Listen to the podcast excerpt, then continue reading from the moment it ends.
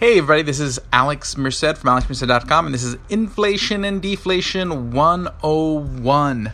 And the purpose of this video is one that I've done a video on money. So if you haven't watched my video on Money 101, I recommend watching that and my Monetary Policy 101 video, uh, which give you a good foundation for what I'm going to be talking about in this video, where I'm going to be talking about what is inflation, what is deflation, and why does it matter? Okay, usually the, the, the textbook stories is basically, which is fairly accurate, it's inflation is too many dollars chasing too few goods.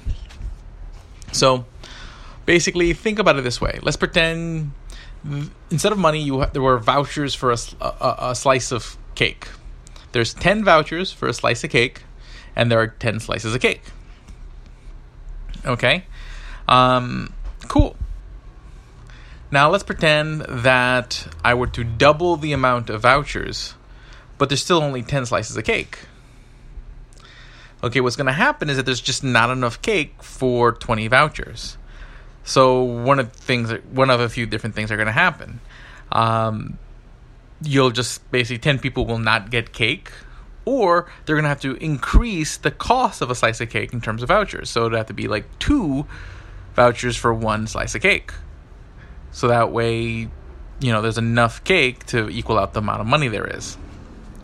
Now, this is a simplified sort of world because at the end of the day, in the real world, you might have two different things that you want to buy. So let's say these vouchers were good for cake and pizza. And you're the same sort of ratio. So let's say you had five slices of pizza and five slices of cake and 10 vouchers. Okay, the same, but then you doubled it. Okay, now would both of them go up in price the same? Depends on you know the people who actually hold those vouchers what do they prefer? So if the majority of the people who own vouchers preferred pizza the pizza would probably see a greater price increase. But in general you're seeing a, a, a you're going to see a price increase somewhere because there's more money. Okay so that's that's inflation. Okay so the idea um, that you print more money and then also inflation and sometimes can even exasperate itself so theoretically, sometimes inflation doesn't happen because what happens is, let's say you create those extra vouchers for cake. Well, then the bakery is going to be like, hey, sweet, there's more people who want cake. Let me make more cake. So it actually might spur some level of production. But what happens if the vouchers are being created faster than the baker can bake cake? Then you're going to have inflation. So there's all sorts of other variables. So in essence, like the ability for people to produce the goods that people want to use money to buy. Um, the alternatives that people have to buy, they are going to affect, you know, how each individual price is going to go up. But in general, you'll see inflation in prices. So, and then again, some people will sit there and argue, well, the some economists originally used the word inflation not to refer to an inflation in the price level, and instead they were referring to an inflation of the money supply. Okay, at the end of the day, the what matters is not the terminology more than the effects. So I'm going to try to be as clear in my terminology by using the term inflation in the price level versus inflation in the money supply to be clear as possible. Okay, because I don't want to be stuck in a debate about who used the word which way. Which does matter when you're reading somebody else's text from a long time ago. So definitions do matter when you're reading what somebody else is saying. You want to make sure you understand how they meant what they said. But then when you listen to somebody else, that's the extent of which definitions matter. So that way we know what we're saying to each other. Um, the fact that you may use a definition def- differently does not necessarily mean what you said is wrong, even if you may not be communicating in exactly the same terms. So clarifying terms is always a good idea. So deflation would just be the opposite. Let's say there was only five vouchers and ten cakes.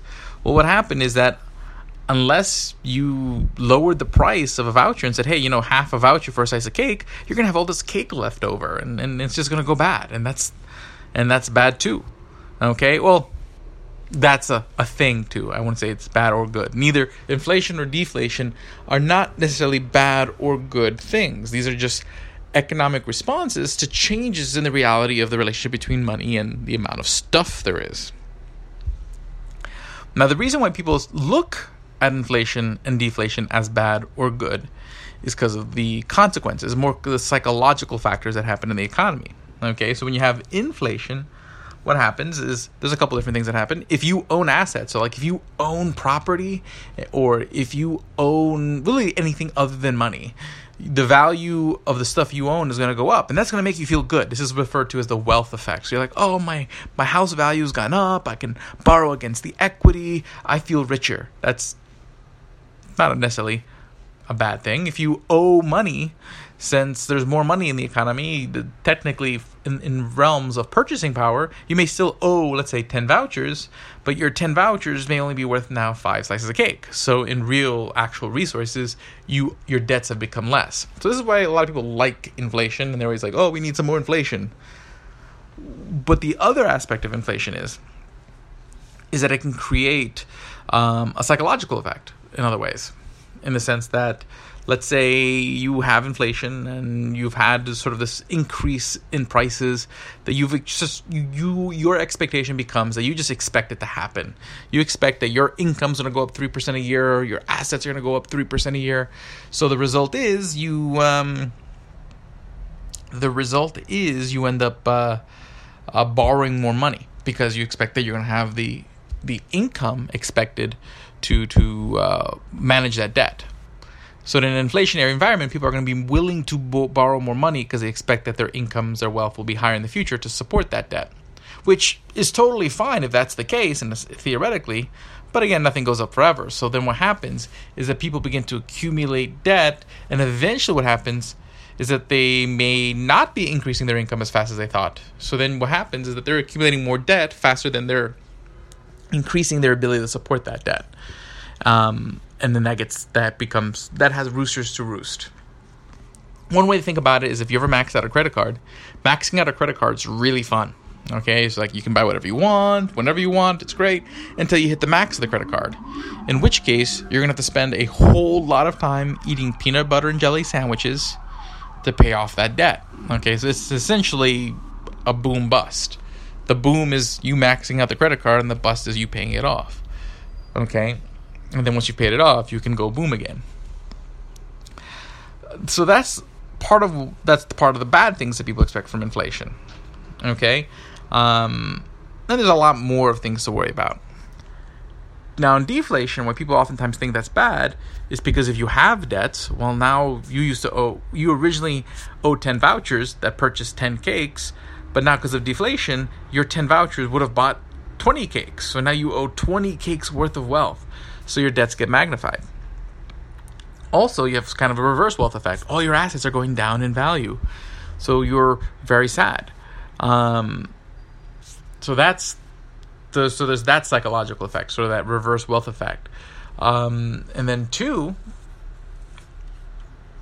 um, this one I think is less of a thing where people say, well, you know, people expect that stuff's going to go down in price. Like if you expected that a house is going to go down in price, uh, maybe you'll put off buying a house, which I don't think most people really think about houses and most big capital investments that way. Generally, you buy a house, you buy a house because it's time for you to buy a house because you plan on starting a family. Now, yes, if you're buying property for an investment, that might affect your decision making. But in general, that also means there'll probably be a decrease in the price of inputs. So eventually, as long as you have the same profit margin, you'll be okay. So basically, if the price of houses drop by 50%, but the price to build a house drops by 50%, then you're still in the same place that you were before. Now, it does suck for the person who already owned the house, but I mean, this is this is the reality of uh, of well, owning stuff. So essentially, it's just the opposite. But then what happens is that people don't borrow. People don't borrow enough. Basically, what happens? Money becomes underutilized because because of that reverse wealth effect, and you'll have the opposite effect, where basically the economy is growing a lot slower than it could because people are are too scared to actually make decisions. That's sort of the reason why people fear inflation, deflation. Now, at the end of the day, inflation and deflation in the price level occurs for more reasons than just monetary reasons. Okay, uh, there could just be an increase of demand of a particular good, so maybe there's just more stuff that uses steel, so steel goes up in price. That's not necessarily monetarily related, meaning the amount of money. And that's not necessarily a bad or a good thing. These are just all things responding to the new reality. It just gets weird when you start manipulating these things for the sake of manipulating these things to create these psychological effects because what you're doing is you're pushing people off directions they probably otherwise wouldn't have been, which oftentimes the path they would have taken, they would have taken for certain reasons that are not always clear from a policymaker's perspective. And you create sort of misallocations, people making mistakes. One way to think about the economy is I think of it like a puzzle. That in all of our decisions, we're constantly trying to put together this puzzle. Figuring out like this piece of capital goes here, this piece of labor goes here, and when we get these puzzle pieces right, the puzzle gets bigger and we get closer to completing the puzzle. But if we get steered off in the wrong direction, we may end up putting a whole bunch of pieces in the wrong spot.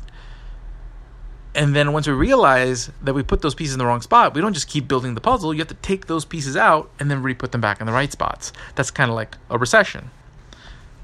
Okay? But often, so I'll leave it at that. I want to get into stimulus and all that stuff because this is not about boom and bust.